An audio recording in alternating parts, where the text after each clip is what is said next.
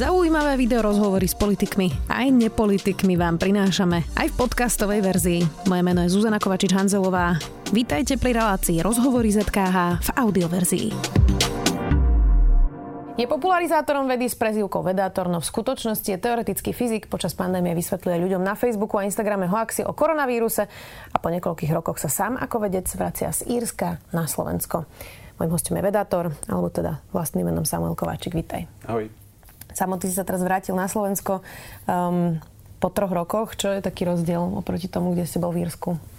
No, je tu oveľa viacej komárov a je tu horšia cyklodoprava ako v Dubline rozmaznal ma Dublin, že všade sa dá ísť na bicykli, to mi ešte chýba trošku. Tak snad sa to dobuduje časom. Mal si nejakú dilemu, či sa vrátiť na Slovensko a či neísť niekde do zahraničia, kde možno dostaneš lepší kontrakt, podmienky? Váhal si? Keby išlo len o vedu, tak by som asi išiel do zahraničia. S tým, že nehovorím, že to je to zlé, ale proste zahraničí sú lepšie podmienky, neviem, lepšie platy, väčšie pracovné týmy a podobne, ale život nie len o vede a o práci, takže čo sa týka takého spoločenského zázemia, rodina, priatelia, tak to by mi zase v zahraničí chýbalo. Keď hovoríš, že lepšie podmienky, tak v čom všetkom? Ako čo zvažuje ten vedec? Prečo ísť vlastne do zahraničia? Alebo prečo si išiel vôbec do toho Írska napríklad? Na Slovensku sa nedá robiť kvalitná veda? Myslím si, že sa dá robiť. Dokonca, že takmer určite sa dá robiť. Závisí možno trošku to, ako vedu človek robí ja som išiel kvôli tomu, že som chcel sa priučiť ako keby remeslu z iného uhla. Vieš, že my sme robili takú oblasť výskumu, tak posunúť sa o jeden krok doprava, o jeden krok doľava a skúsiť si proste rozšíriť ako to, čo mu rozumiem. No a ja mám strašnú výhodu, že som teoretický fyzik. Takže potrebujem, že pero, papier, počítač, tabula je bonus. A nejaký server.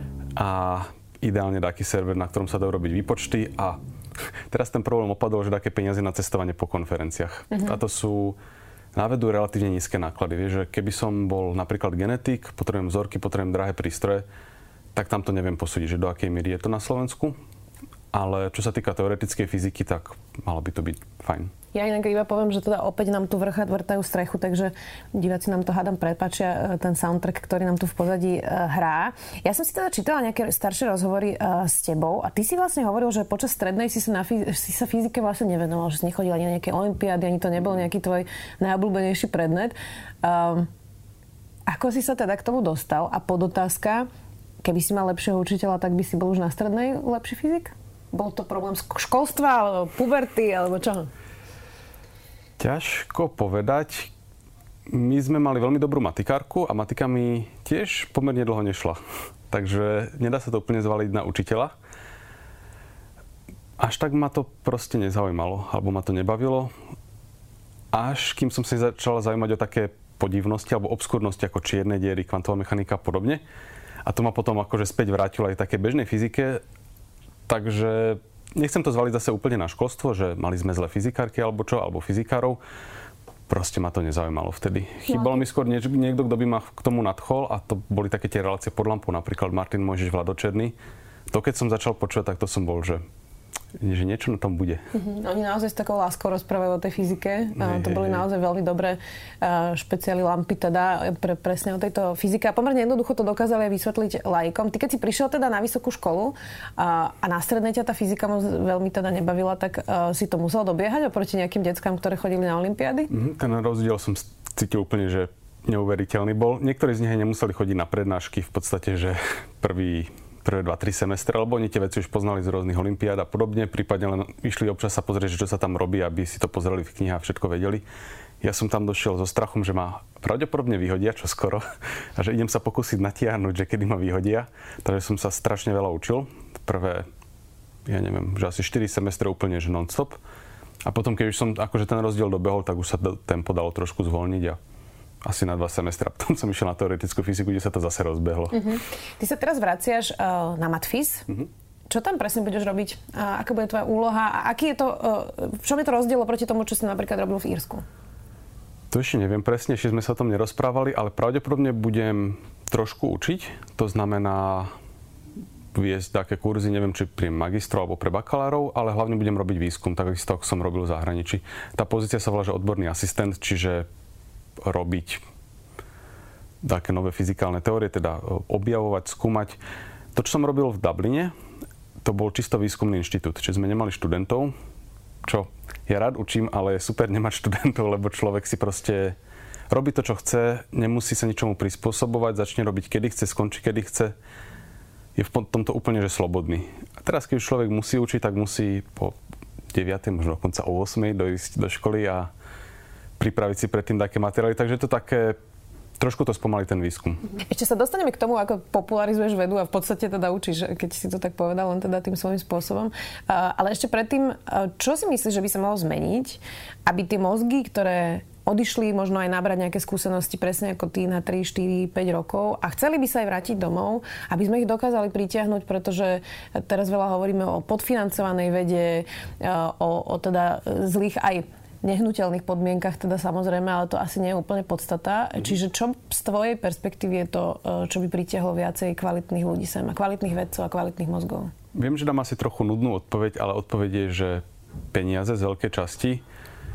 Ono to zase peniaze nie... platy, myslím. Peniaze platy, hej, mm-hmm. hej. Ono to nie je že taká hamižnosť, ale naozaj, že my by sme mali byť schopní alebo mať aspoň ambíciu pritiahnuť takých zahraničných profesorov alebo také významnejšie osobnosti, ktoré proste dokážu so sebou priniesť celý výskumný tím a rozbehnúť takú novú oblasť výskumu. Toto stojí také peniaze, ale znova, že to nie je kvôli tomu, že oni by chceli jazdiť na Porsche. Proste profesor chce dojsť so svojou rodinou, nájsť si slušné bývanie a ako vyžiť z toho platu. Navyše, aj keby chcel jazdiť na Porsche, asi je to jeho vec. Hej, hej, hej. Ale hovorím, že to nie je také že by mali už teraz veľa a chceli by ešte viac, ale chceli by proste mať slušný život, aby sa nemuseli starať o to, že či môže ísť decko na lyžiarsky napríklad, alebo takéto. Čo nehovorím, že je všade na Slovensku problém a v podstate ani neúplne viem, že by toto bol problém, ale nevidím, že by na Slovensku bol napríklad veľa zahraničných profesorov. My sme mali výskumný inštitút v Dubline a to bolo fakt, že možno štvrtina boli Íry domáci Všetko ostatní boli ľudia z zahraničia, ktorých, na ktorých sa urobili obrovské výberové konanie. Že tá moja pozícia, na ktorú som išiel, relatívne malá, že pozdok sa hlásilo, že cez 100 ľudí. Teraz sa vyrobilo výberové na profesora, čo bude znamenať, že si priniesol sebou aj veľkú skupinu. Z celého sveta proste prichádzali, prichádzali také CVčka a také návrhy projektov. Tak toto by bolo super, keby fungovalo aj tu. Že vytipovať si také oblasti, kde vieme, ktoré nás zaujímajú, ktoré sú pre nás dôležité a skúsiť sa stať takým menším centrom. Ja som tu mala inak minulý týždeň profesorku Bielikovú, ktorá teda sa venuje umelej inteligencii a odišla nedávno z fakulty informatiky a informačných technológií a zakladala si teda tiež e, inštitút teraz a ona hovorila, že tie eurofondy, ktoré teraz pritečú na Slovensko, by presne použila do platov. Čiže v tomto sa zhodnete. Nie budovy, nie laboratória, ale primárne teda ohodnotenie. My sme mali taký, uh, taký workshop fundraisingový na inštitúte, kde sa tiež presne položila táto otázka, že keby ste mali na niečo vyfundraizovať peniaze, na čo by to bolo? A jediná odpoveď bolo, že na platy, aby sme sem proste prilákali šikovných ľudí. Hej, hej. Rozumiem. A nehovorím ako, že, že by to bolo, že tu nemáme kvalitných ľudí, ale zase treba priznať, že Slovensko je tak malá krajina, že napríklad tu nemôže byť, ja neviem, že 100 výborných teoretických fyzikov, že toľko ľudí sa tu proste nenarodí. Narodí sa veľa šikovných ľudí, ale to je len taký malý zlomok, ktorý ide na teoretickú fyziku a keď to človek prenásobí, tak na tú teoretickú fyziku ide zo pár. Keď ich chceme mať dosť, tak ich proste treba aj zo zahraničia takých pritiahnuť. Poďme teraz k tomu vedátorovi. Ako ti vôbec mm, skreslo, že budeš vo voľnom čase popularizovať vedu? Ťažko povedať. Myslím si, že to začalo zhruba 4 roky dozadu, keď som odišiel do Írska predtým ako doktorant som učil na matfize, tak mi to trošku chýbalo. Ale nie je to úplná pravda, lebo aj predtým som už trošku písal blogy na predenník N. A to bolo kvôli tomu pravdepodobne, že pár ľudí sa ma pýtalo na rôzne fyzikálne aspekty. Spomínam často takú historku, že kamož mi volal asi o polnoci, že boli niekde so skupinou popíjať a bavili sa o čiernych dierach a niečo potrebovali akože rozuzliť taký spor, tak mi proste zavolal. A vtedy mi tak trklo, že ľudí toto zaujíma, len to nikdy nemajú prístupnú formu. Akože samozrejme na Wikipedii je veľa informácií, ale je ich tam až moc veľa, by som v podstate povedal. Že ľudia by chceli niečo, čo si môžu prečítať alebo vypočuť, venovať tomu 15 minút a byť niečom obohatený. Takže som začal v podstate písať blogy. E, to mi až tak nevyhovalo, tak som proste založil Facebookovú skupinu a odtiaľ sa to už potom rozširovalo. V čom je iný Facebook a Instagram? Ty teda pôsobíš na obidvoch. Vnímaš medzi tým nejaký rozdiel? Mm-hmm. Na Instagrame veľmi ľudia nečítajú dlhé články, ani stredne dlhé. Na Facebooku tolerujú aspoň stredne dlhé. čo ja najradšej by som písal iba, že veľmi dlhé články. Vybrať si takú tému a úplne ju rozpitvať. Ale no, žijeme v takej dobe, že toto ľudí úplne dve hodiny čítať článok ich až tak nebaví. Takže som myslel, že lepšie mať taký rebríček rôznych vecí, že občas napísať niečo veľmi dlhé, ale mať aj také krátke veci, mať aj také úplne že informačné jednohúbky, ktoré akože v úvodzovkách ako keby na to loviť ľudí, že aha, toto je takáto zaujímavosť. A keď už oni potom zistia, že tomuto som venoval 3 minúty času, pozrel som si takú krátku Instagramovú storku, ktorá ma zaujala a niečo ma to obohatilo, tak potom už poviem, že OK, tak skúsim do toho investovať 5 minút času. Potom do toho skúsim investovať pol hodinu, vypočujem si podcast a takto sa to postupne nabaluje. Že nedá sa rovno proste, že na tu máte e, článok 20 stranový, hej, hej, presne. E, odporúčal by si toto aj ostatným vecom? A pýtam sa preto, že Niekedy sa stáva, nehovorím, že je to pravidlo, ale stáva sa to, že tí vedci e, sú tak zahlbení vlastne v tej svojej oblasti, že v podstate ju nevedia ani jednoducho vysvetľovať. Ja poznám jedného astrofyzika, ktorý sa mi snažil vysvetliť nejaké žiarenie supernovy, ktoré proste študuje už neviem koľko rokov a zalomil nado mnou rukou, že to by si aj tak nepochopila. A ja si myslím, že by som to pochopila, keby mi to dokázal akože základne vysvetliť. Pomáha ti to v tom, že dostávaš vlastne feedback od úplne bežného človeka na zrozumiteľnosť svojej práce? Podľa mňa som širokému publiku ešte úspešne nevysvetlil, na čom skutočne robím. Čiže aj keby som ja naozaj musel vysvetliť, čo robím, tak tiež by som možno, možno mávol rukou. Ale zase pre mňa je to také, uh, také kritérium pre, pre mňa vlastne, že či niečo dokážem dostatočne jednoducho vysvetliť. Väčšinou to znamená, že to aj dostatočne dobre rozumiem. Lebo občas človek si zbudí takú predstavu, že tomu rozumie a keď sa to potom niekomu pokusí vysvetliť, tak zistí, že vlastne, e, že dako mi to nepasuje. Keď už to vyslovím na hlas, tak zrazu to začne škripať. Takže v toto, tomto je to pre mňa taká skúška, že tým, tým veciam rozumiem, či ich viem vysvetliť. Aké sú tvoje mety vo Vedatore? Čo by si ešte chcel? Máte už podcast. Uh, myslím si, že teda rastie, rastie vám pozornosť ľudí, ktorí teda k vám chodia. Už teraz som videla, že chodíte do Telerána vysvetľovať nejakého axi. Čo, čo je tá meta toho Vedatora? Kam by ste to chceli posunúť? Akože smutná odpoveď o Vedatorovi je, že nemá absolútne žiaden plán. Naozaj, že keď si zajtra prečítam o niečom zaujímavý článok, poviem si, že wow, toto je pekná téma, tak to naštudujem a o tom napíšem keď na niečo väčšie narazím, tak to spravíme vedatorský podcast. Ale nemám také úplne dlhodobé plány. V podstate, keď som ho začínal, tak som tak rozmýšľal, že kam by to mohlo dospieť. Mm. Že aký je asi akože v odzovkách ten trh pre popularizáciu vedy na Slovensku, tak som povedal, že na Facebooku by to mohlo byť okolo 20 tisíc ľudí, čo sa podarilo prešvihnúť, takže v podstate momentálne idem úplne na slepo. A taký dlhodobý plán mám napísať knihu. Čiže urobiť úplne také veci, ako, o ktorých bežne píšem, že jednoduchá fyzika, bežných vecí ako oblaky, slnko, rastliny a podobne a vysvetliť to takou ľudskou rečou, lebo to sú také bana, banality, ktoré úplne prehliadame a strašne veľa pekných vecí na tom je. Mm-hmm. Čiže knižka, bude z teba autor. Dúfam.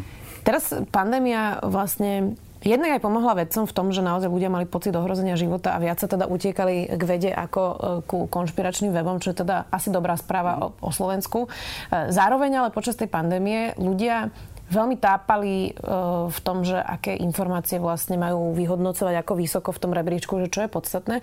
A možno sa to teraz ukázalo aj pri mestskom poslancovi Adamovi Berkovi, ktorý vlastne uh, hovorí, že ne, ne, nevedel sa ako keby zorientovať v tých všetkých informácií za tých ich mesiacov, ktoré, ktoré teda máme a že to nesledoval každodenne a podrobne. Čo sú také tie najčastejšie otázky, ktoré dostávaš o pandémii, o koronavíruse? Fúha, uh, až tak sa ma veľa ľudia k tomu nepýtajú, lebo čo som k tomu vedel povedať, to som povedal. Teraz ľudí zaujímali tie rúška napríklad. Tak ja som si k tomu pozeral, aké sa robili odborné štúdie, do akej miery sa chránim samého seba, tým, že mám rúško, do akej miery tým chránim niekoho iného. A tam donedávna nebola taká motivácia skúmať, že keď si dám handričku okolo tváre, aký to má efekt, lebo nemali sme celosvetovú pandémiu, takže bol dostatočný počet normálnych chirurgických rúšok. Takže stále tam pribúda nový výskum, ale až tak veľa sa ma na to ľudia nepýtajú. Mm-hmm. Takže... Ako sa má človek vyznať, keď si napríklad chce prečítať mhm. nejakú štúdiu a, a teda je naozaj kvanta článkov americkí veci zistili, keď to teraz poviem tak akože na, nadnesene vtipne, ale ako naozaj zistiť, že ktorí relevantní americkí veci niečo zistili a čo je len nejaký článok alebo nejaká case study proste na desiatich ľuďoch. A, ako sa tam bežný človek má vlastne vyznať? No, ja som na toto otázku rozmýšľal a v podstate my fungujeme ako spoločnosť, ako manu, manufaktúra. Že nie je to tak, že jeden človek vyrobí celé auto, každý človek sa sústredí na takú jednu konkrétnu súčiastku a postupne to poskladáme dokopy. A toto isté sa týka nielen materiálnych objektov, ale v podstate aj takých intelektuálnych záležitostí alebo len akože takých nemateriálnych vecí. Čiže aj názor na to, čo máme správne robiť počas pandémie, je nemožné, aby si vytvoril jeden človek, aby si všetko naštudoval a potom podľa toho zariadil všetky svoje rozhodnutia. Tých odborných vedeckých článkov vyšli stovky už. To sa proste odborníkom nedá stíhať. Odborníci si vyberú tú svoju oblasť, tej sa zorientujú a potom nám dajú odporúčanie. Čiže odporúčal by som si proste vytipovať niekoľko zdrojov, ktorým verím a riadiť sa podľa ich odporúčaní. Keď má niekto taký stav, že neverí nikomu, tak to je potom vážny problém, ale neverím nikomu, tak kam si idem dať opraviť auto? Akože podvedie ma ten mechanik a idem do reštaurácie, tam ma podvedie kuchár, tak spoločnosť je založená na tom, že dako spolu fungujeme a máme takú mieru dôvery medzi sebou. Tak treba si nájsť taký zdroj, ktorému verím a potom sa ním riadiť. A nehovorím teraz, že sa tým riadiť slepo, nechať si to vysvetliť, ale zase nebyť taký, že na všetko musí mať vlastný názor, nedá sa proste všetkomu rozumieť. Ak si niekto myslí, že rozumie všetkému, tak pravdepodobne v prvom rade nerozumie výrazu slova rozumieť.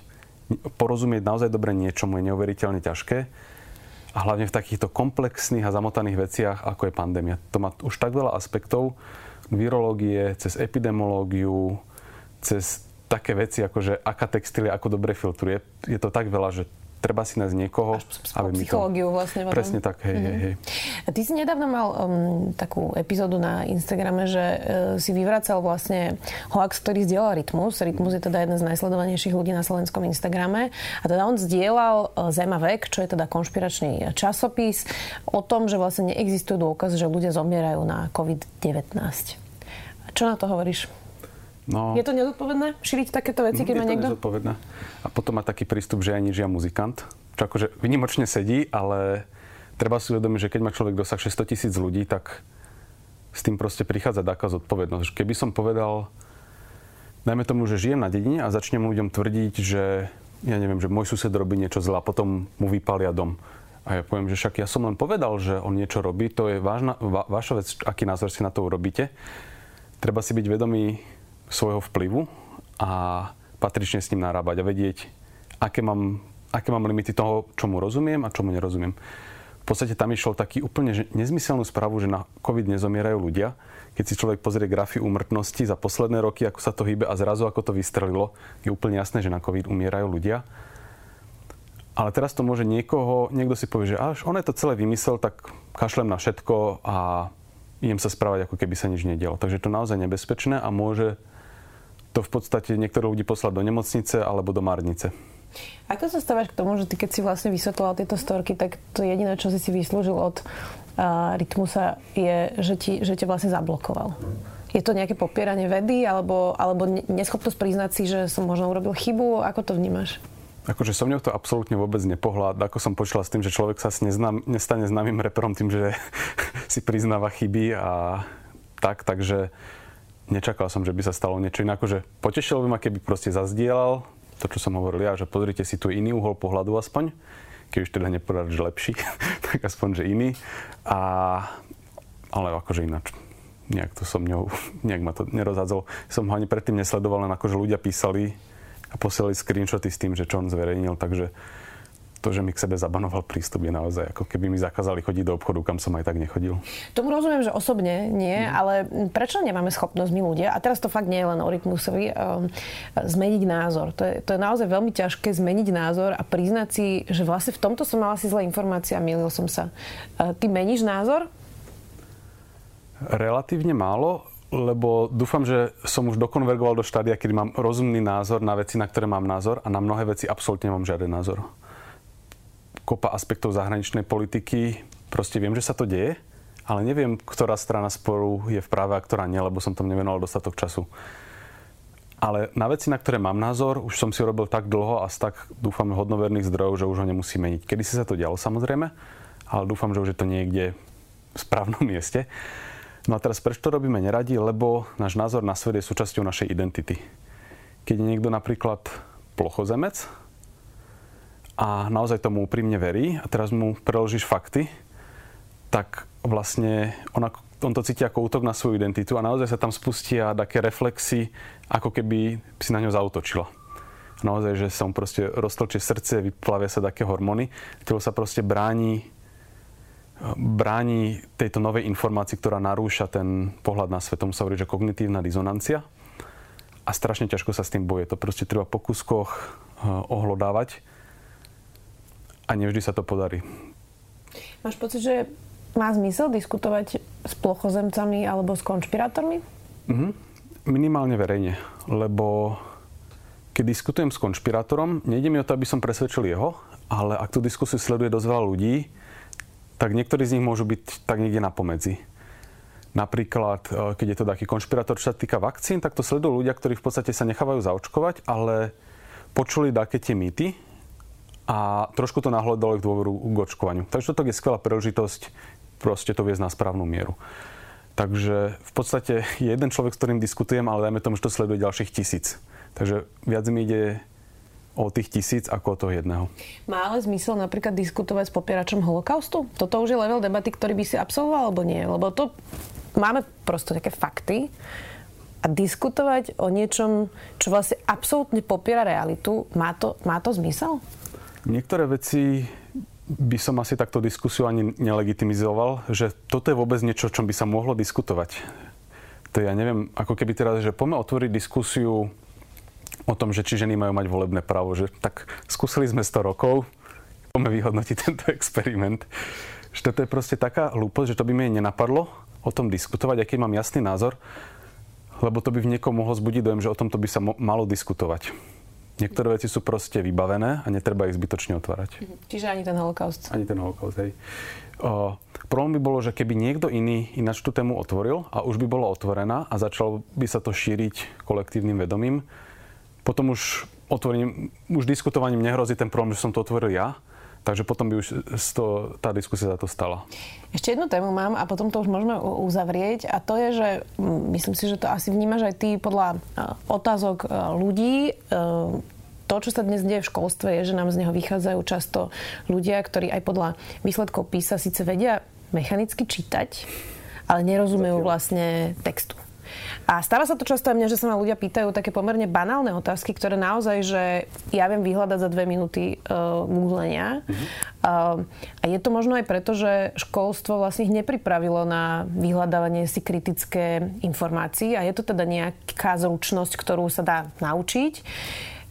Čo by si zmenil na školstve, aby sme nemali takúto situáciu, že človek ide podpísať zmluvu a nerozumie ani zmluve vlastne a vyšiel pritom zo slovenskej školy a prešiel vlastne celý ten, celý ten proces? Toto je zložitá otázka. Ja nie som odborník na vzdelávanie v tom zmysle, že sú modely e, vzdelávacích systémov, ktoré fungujú oveľa lepšie ako slovenské, takže keby som k tomu chcel dať odborný názor, tak by som si ich musel naštudovať ale spôsob, akým sa mne dobrá učia nové veci, je na takých skutočných problémoch. Čiže nie, že tu mám proste izolované informácie, tdddd, nauč sa ich na spameť a budú na písomke, ale že, dajme tomu, bolo výročie zhodenia bom na Nagasaki a Hirošimu. Tak poďme sa venovať tejto téme zo všetkých možných uhlov. A zrazu ti to zahrňa o, diepis, zrazu ti to zahrňa v podstate geografiu, prečo, keď Japonské na opačnej strane Zeme bolo súčasťou druhej svetovej vojny, o ktorej my máme pocit, že prebiehala iba v Európe, ale máš tam fyzikálne aspekty, máš tam psychologické aspekty alebo také spoločenské, že aká bola vlastne mentalita toho národa. Takže vybrať si takú veľkú tému, prebadať ju z rôznych uhlov a to ťa už prinúti, že tam ti nestačí učebnica. Lebo v diepis, učebnici diepisu máš niečo, vo fyzike máš niečo iné, ale ako tie veci pospájať dokopy. Takže aj to človeka prinúti vyhľadávať si ďalšie informácie, aj spájať úplne zdanlivo nesúvisiace veci dokopy. Napríklad, že prečo vlastne vyrobili prvú atomovú bombu Američania a nie Nemci alebo Rusi. A znova sa akože pekná, pekná štúdia sa z toho dá urobiť. A niekto mi písal, že v niektorých európskych krajinách sa naozaj učí takýmto spôsobom skôr, že sa vyberie taký veľký projekt, na ktorom sa robí a podľa mňa toto oveľa užitočnejšie ako len proste informácia. Rok, miesto, čas a tak ďalej. To, sa, to, to človek pozabúda. A mimochodom, podľa mňa, učiť sa informácie je neprirodzené pre ľudský mozog. Že to, čo ľudský mozog je dobré, vie dobre robiť, je spájať rôzne veci dokopy. že mám taký koncept tohto, mám taký koncept tohto a teraz zistím, ako sú vlastne prepojené dokopy. A informácia, nie, informácia prirodzená pre text alebo pre počítač, ale pre ľudí sú skôr tie prepojenie a prepojenia. Takže to by som učil mladých ľudí hľadať. Ďakujeme veľmi pekne, že si prišiel. Dnes tu bol vedátor Samuel Kovačík. Ďakujem. Ďakujem za pozvanie. Počúvali ste podcastovú verziu relácie Rozhovory ZKH. Už tradične nás nájdete na streamovacích službách, vo vašich domácich asistentoch, na Sme.sk, v sekcii Sme video a samozrejme aj na našom YouTube kanáli Denníka Sme. Ďakujeme.